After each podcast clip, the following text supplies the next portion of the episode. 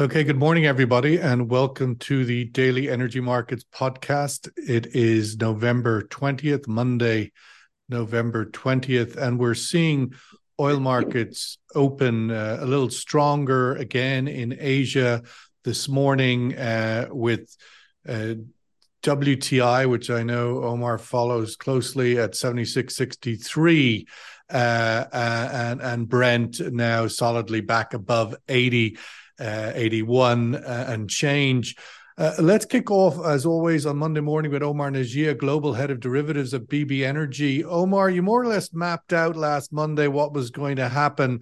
Uh, continue to the downside to around uh, 72 and then the next 20 or 30 dollar move i think you said would be to the upside uh, WTI got down to 72.90 on the close on November 16th and has been climbing since. Is this the, the start of the big 20 $30 move you had uh, noted last Monday? Yeah, I, th- I, think possibly. I think possibly, yes. There, there is an outside chance. I think that you know we need um, just one more new low, maybe like sixty nine dollars, something like that. But from a, from a, for me, if WTI is trading about $77, call it. If it can manage to get to 82, then I think basically the odds are that the move up has already started. So that would be WTI to around uh, Brent at around uh, $85. So yes, I'm I'm I'm definitely bullish. I'm definitely bullish long term. Um, the question is, is it from here or one more new low? And and the odds are basically from here um, you have a, you know, I think the world is inflationary. I'm also bullish equities. I'm also bullish, you know, I, th- I think the world is inflationary basically. So yes, uh, higher in a word.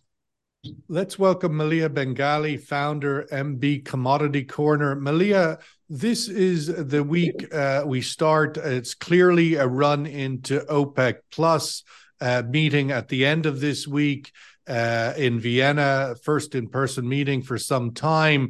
The markets have taken uh, some wind in the sails from commentary regarding OPEC Plus that uh, uh unsourced names, but those close to all of that sort of stuff, indicating that OPEC Plus may uh, spring a deeper cut than currently is in the portfolio. What sort of week does it look like for you, and what do you think OPEC Plus should be looking at to sort of determine their uh, plans for the new year? Thank you, Sean. Yes, you're absolutely right. The market has had a nice 15 to 20% pullback, but I think it's very interesting because they've actually been saying they're going to extend their cuts to the end of the year and possibly into 2024. So the big question is, what are they going to do or say that's different from what we already know? The problem is the market actually come back to the levels they were in July before they added that 1 million barrels per day lollipop cut. In our opinion, I think they've got the market wrong. There's a massive global economic cycle reshift that's happening right now, and that's affecting demand, not supply. And I think most people right now, the biggest dichotomy is that between the soft landing, hard landing narrative. And it'll be interesting to see what the demand is because the demand has been softer than expected and the supply has been picking up we think that they should probably keep things as is because the more they change and alter the prices, the more it'll be more volatile for the equity market, for the oil market. And um, it will be probably prove to be a disaster if they cut another one or two million barrels per day because end of the day, the global economic cycle demand is very weak. And we were talking about the last few months. And I think that's where the disconnect is where the rubber meets the road on all of these things, uh, uh, as they say, we don't put crude oil in our car.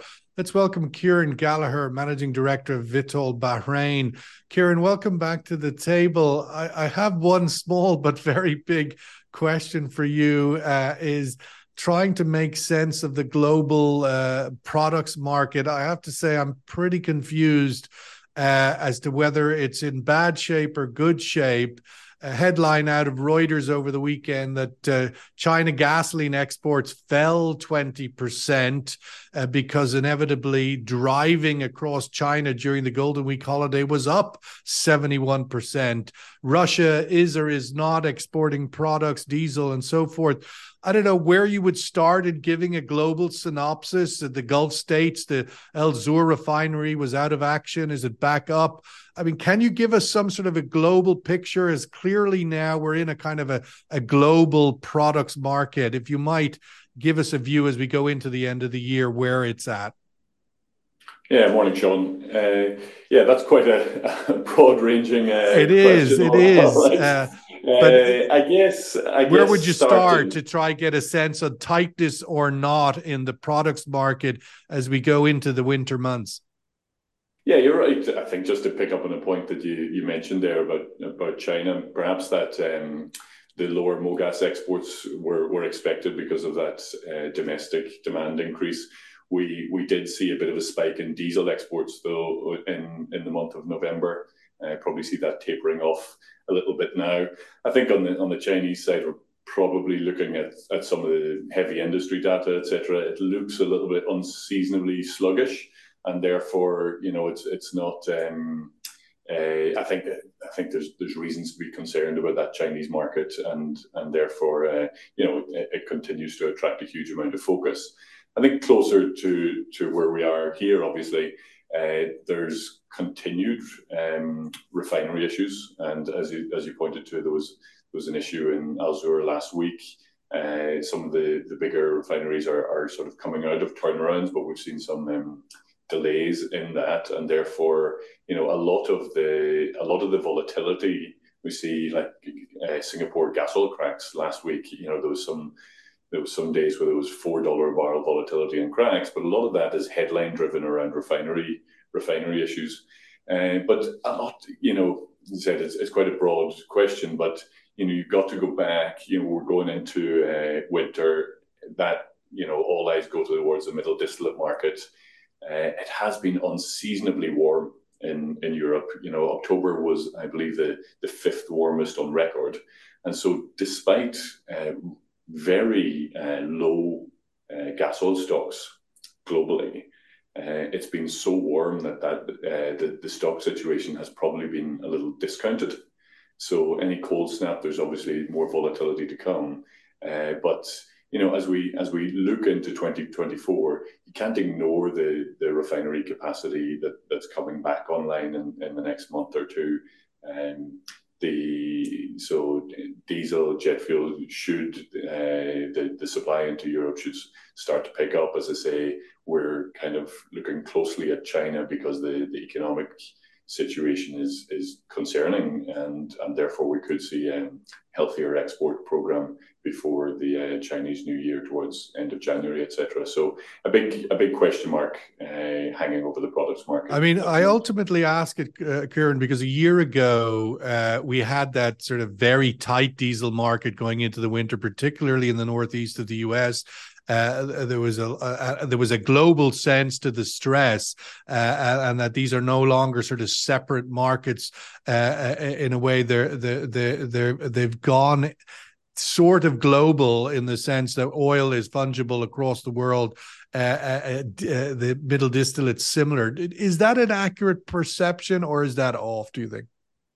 Well, the, the world has had time to readjust for the loss of Russian gas, I think, and therefore what you've seen, and as you say, you referenced the the northeast of the US you know there was uh, there was switching there in terms of um, heating homes, etc., like that, gas to oil switching, and there there continues to be. But as I said, weather plays a, a huge uh, part in that this time of year, right up until uh, up until the month of February. So you know we've got to got to watch the forecast. But I think you know as I said, the world's had time to adjust to that shock of the uh, which followed the, the Russian invasion of Ukraine.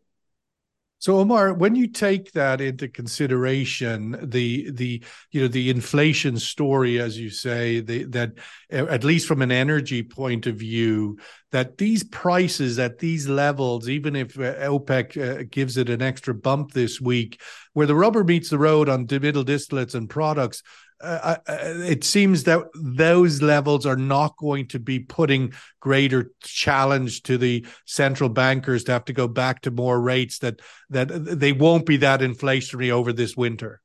Your thoughts on that?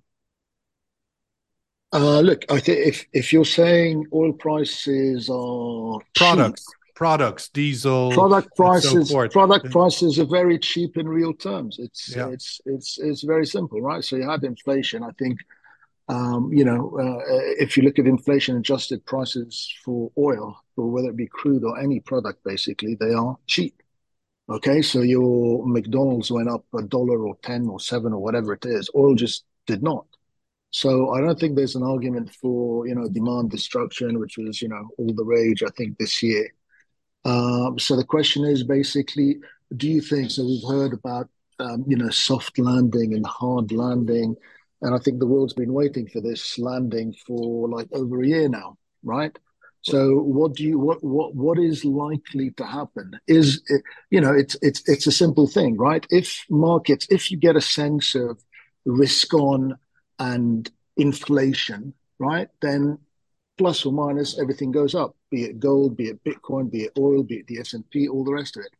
If you're in the in, in the thinking that you know everything is slowing down and you know um, you know, this economy is looking bad and that economy is looking bad, then you're on the side of, you know, equities falling, uh, oil's not going to hold up because demand's not going to be there and we're going to collapse and, you know, $50 oil and all this kind of stuff. I, I believe the exact opposite, basically. I think the world is inflationary. I think the S&P is going to set new all-time highs. I think Bitcoin is showing us that the market is very risk on. I think that there's so and is that much... ultimately driven, Omar, by the liquidity that the central bank, particularly the Fed, has pumped into the markets over of the course. last ten years? That despite yeah. any sense of interest rate rises, this is a flooded market and how, liquidity how everywhere. Can, how can how can how can you have basically interest rates that uh, at whatever they are five percent? That's that's going to do absolutely nothing to to i mean you have to you, you have to remember that in order to kind of um, um, stop inflation a lot of these a lot of the big companies they basically sold debt forwards at tiny interest rates. So anything that they have which is above 1% they're actually making money. It's an inflationary thing for them. They can basically use that money to buy stock to do whatever it is that they want to do. So that's why you have basically these two camps. You have basically the, the large corporations are saying, uh, you know, everything is hunky dory, blah, blah, blah, because they use debt markets to basically place all their debts. And so they don't care if interest rates are 5%. And you have the small businesses or people who can't use debt markets have to go to a bank who are saying, oh, you know, it's really, really hard and, and you know, all that kind of stuff. But uh, at the end of the day, you, you have to also remember that you know the world is going through major changes, right? You have this this concept of the dollar. You have U.S. debt, which is basically skyrocketing. The deficit this year is seven trillion. Is, is sorry, two trillion, right? So two trillion dollars, and the, and the interest on the debt is over a trillion dollars. So basically, you're paying that to the market. How is that anything to do with deflationary. It's massively inflationary. And if they push up rates more, it'll be even more inflationary. The, the US is basically, so, so I'm basically bearish the US dollar. And I think that whatever the US does, be it cut rates, increase rates, or whatever, the problem is that they don't address is spending. And spending is not going to stop anytime soon because it's a political thing, etc., etc. So I think that flows into all commodities, whether it be oil or gold or or, or, or Bitcoin. So I, I, am actually bullish. Maleeha, your thoughts on that? I mean, ultimately, everybody's trying to figure out. I mean, obviously, this week it's what OPEC's going to do, but in the bigger picture, uh, what OPEC's trying to figure out is what's going on in the American economy. How how big an oil price can it handle? It's defying all gravity. Your thought? There's no hard landing. There's no soft landing. There's just no landing. Uh, I heard a very interesting data point over the weekend. Uh, you know, tr- grappling with trying to understand why the U.S. economy is immune to 500 basis points. Uh, one reason, which I thought was quite interesting, 40% of US homeowners are debt free. They have no mortgage because most properties in America, the most, the biggest bulk of owner is with the baby boomers who are, of course, in retirement now and they're all loaded. Your thoughts of why the American economy isn't landing and where OPEC should read into that as they make decisions?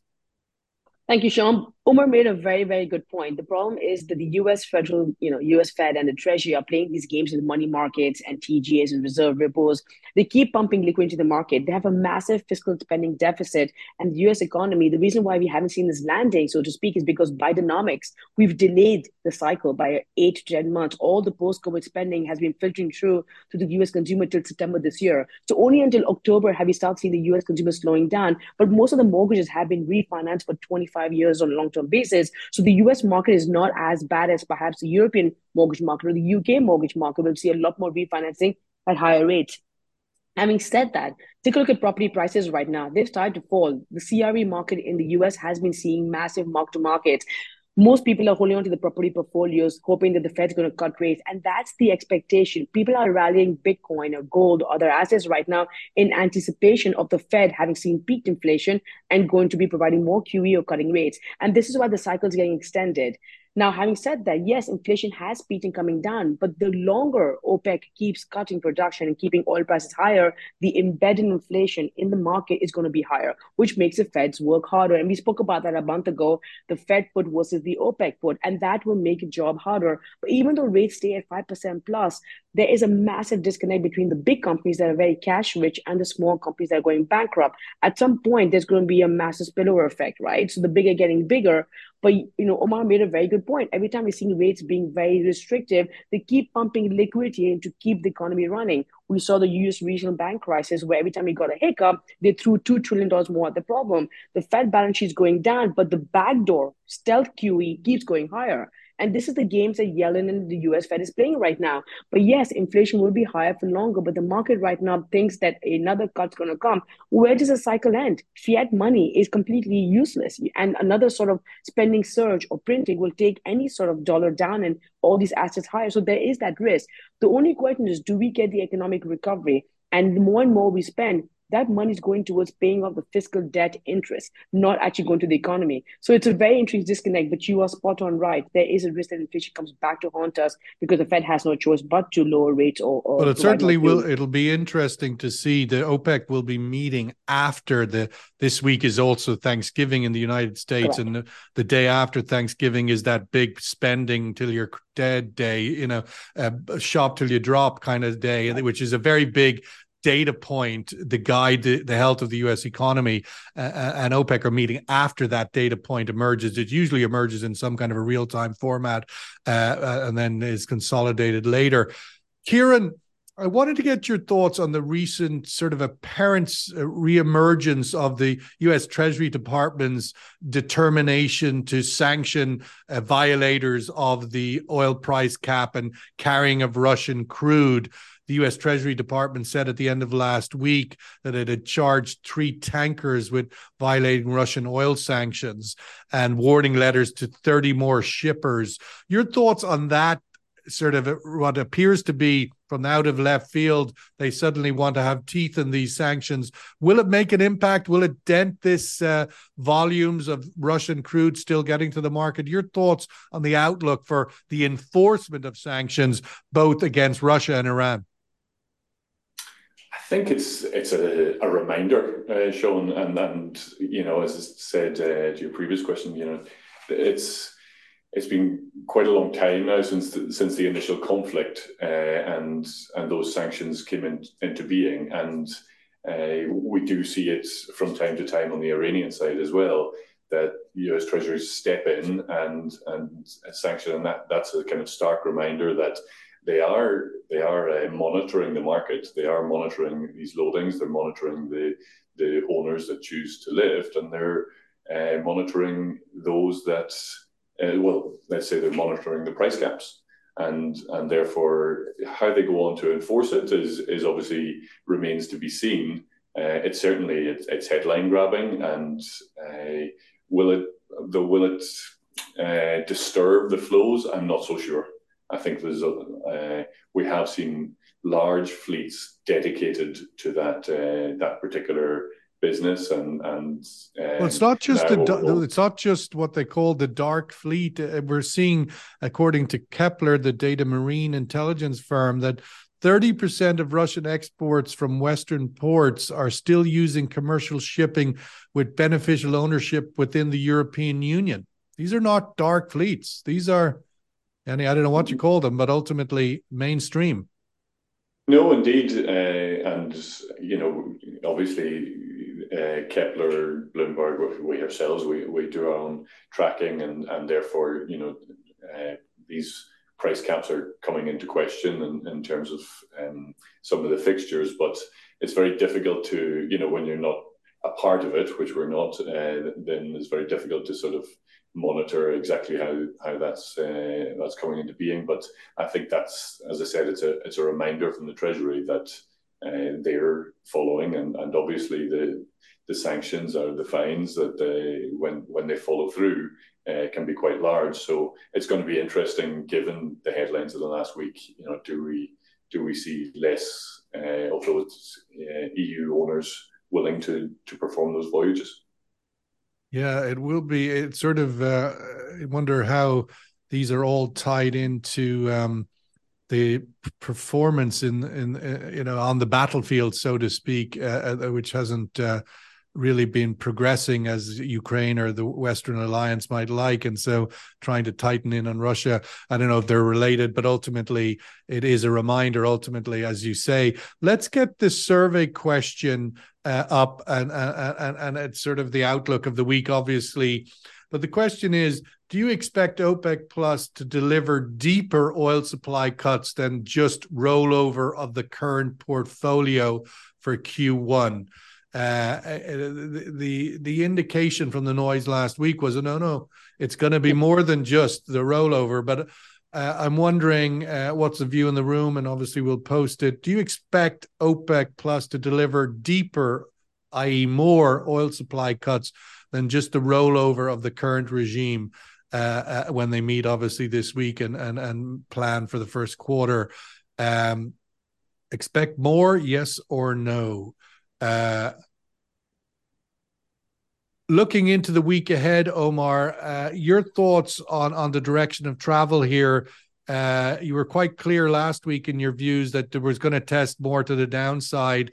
Uh, you seem to be hedging a little bit this week. Your thoughts as to the direction of travel going into an uncertain OPEC action? One might be, uh, you know, more long than short. I, I, wouldn't be short. Um, you know, I wouldn't be short into winter. I wouldn't be short into year end. I wouldn't be short in a you know a US election year. Um, so I don't think anybody's going to stop spending. I don't think the Fed's going to do anything except um, inflate. Um, you know, it, I mean, if you really think about it, if if the US has such a massive debt, how's it going to pay it? The only way to pay it is by inflating it away, which means a weaker US dollar, which means basically commodities in general, not that there's a direct correlation, but in general, tend to get uh, you know more expensive. And I think people are looking, um, you know, where what do you do with what what do what do funds, what do people, what what does a a, a market that's very financialized with oil uh, do? Uh, do they actually come and say, you know what? Um, we're going to sell it here because you know it's going to be you know warm or not warm or or nothing's going to happen or you know let's let's just be short. Or do they say we're coming into winter geopolitically everything's up in the air you've got a US election everybody's gone nuts. So and and OPEC clearly wants to defend the price. So we want to be long rather than short. I think that's that's the direction. I think that's the direction on most markets actually except for US treasuries and the dollar. Maleeha, your thoughts Maleeha your thoughts again uh, looking uh, to the question on the survey. Uh, ultimately, uh, oil prices rebounded in June when OPEC Plus added to their cuts with the voluntary, as they called it, the Saudi in particular, 1 million barrel a day. Uh, looking uh, uh, into the noises last week, they sort of caught that downward draft with some noises that more was coming. Your thoughts on whether more is necessary going into the first quarter to to sort of remain a tightness in the market, uh, or could a rollover deliver 80 plus?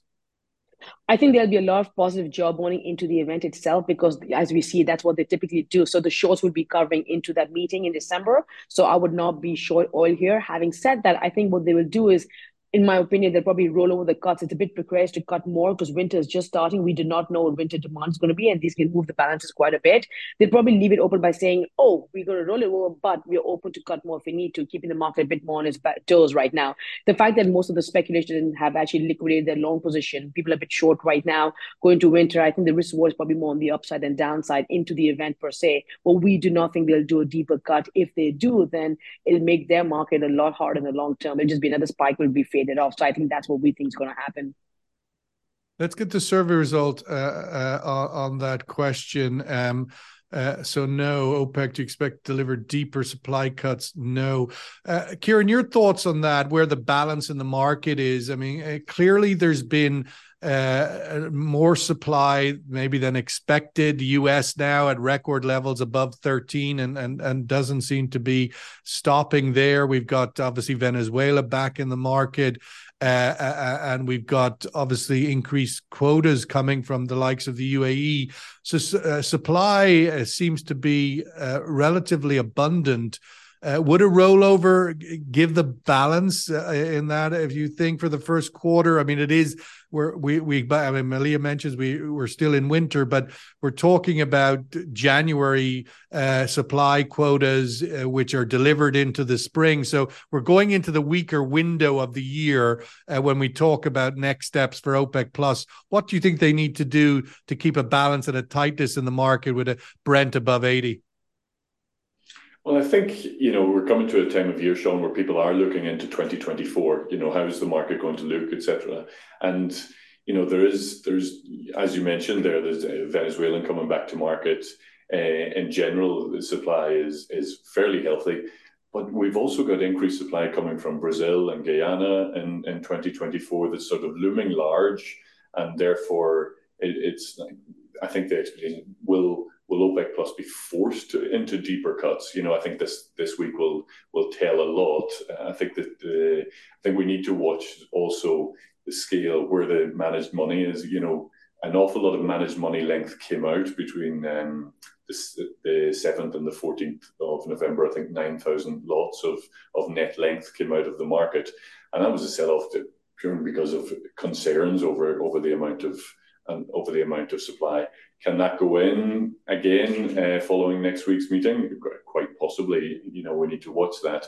But it feels, I think, if you go back to the beginning of last week, you know, there was there was sort of general expectation that OPEC Plus may be forced into a roll rollover, which uh, now that feels more real. And, and the big question is this week: could they could they cut further? But if, if they cut further, I think it's got to go beyond Saudi Arabia. I think uh, a few of the other countries need to need to cut with them. Uh, Saudi have done a lot on their own, and so the, the, expectation perhaps is what the other big producers like the UAE or Kuwait are willing to do in order to support those prices.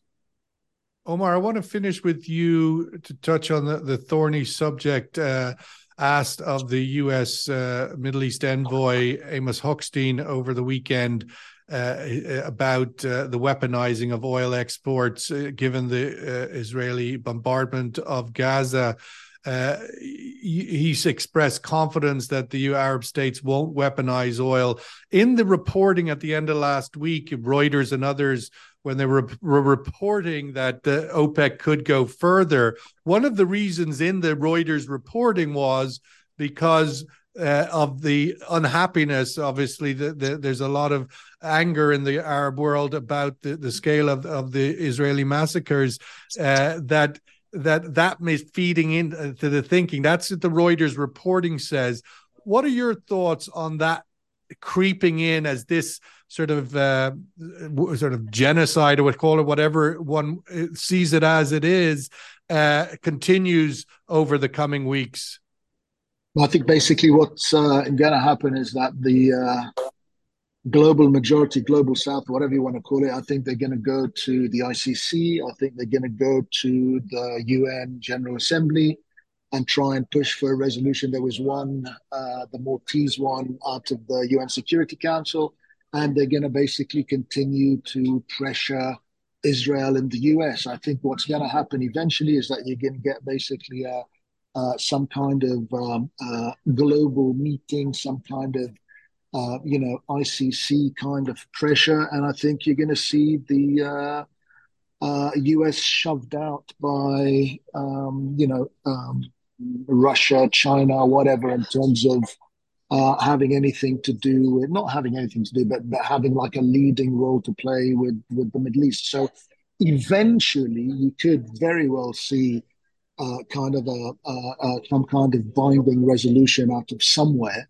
and then you could see basically sanctions. But I think basically what you're looking at is is is a marathon rather than a, a, a sprint. but I don't think they're going to go. So I think basically they're going to go a legal, uh, institutional kind of uh, way. I think they're going to say that okay, uh, you know, all these institutions that we have now are clearly not working. That they should be changed. Um, and I think they're gonna they're gonna go at it from from that angle, and I think that they're gonna get there. Now, I don't expect it to happen tomorrow, but again, I think that you know the world has changed completely.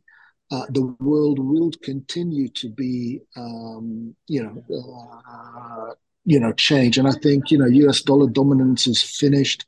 I think um, you know, Western, whatever you want to call it, is finished. I think it, that you know financialization in terms of the West and you know their it's, it, it certainly will be. I mean, it's interesting timing that China has taken over the presidency of the Security Council uh, uh, and, and and has delivered after forty days uh, the first UN Security Council resolution that passed uh, addressing what there was agreed on an extended humanitarian pause for a sufficient number of days, uh, uh, as curated with China uh, in the presidential seat at the Security Council. Be interesting to see how they use their muscle in that seat to move this forward, as you say, maybe more a marathon than a sprint, but hopefully uh, there is some s- serious uh, efforts on a ceasefire because God knows it's needed. Uh, let's wrap it up there. Brent crude trading up this morning. WTI as well. It looks like there's an upward motion in prices as long as OPEC Plus has its finger on the button of possible extended cuts. Don't be short this market this week is the warning, I suppose. And and, and the Saudi energy minister has been uh, noted in the past to. Uh, ouch the markets, ouch the shorts, and I'm sure he's willing to do it again. Thank you so much to our speakers this morning, Kieran Gallagher in Bahrain, Maleeha Bengali in London, and Omar Najia in Dubai. Have a great week, everyone, and thank you for your time this morning. All the best.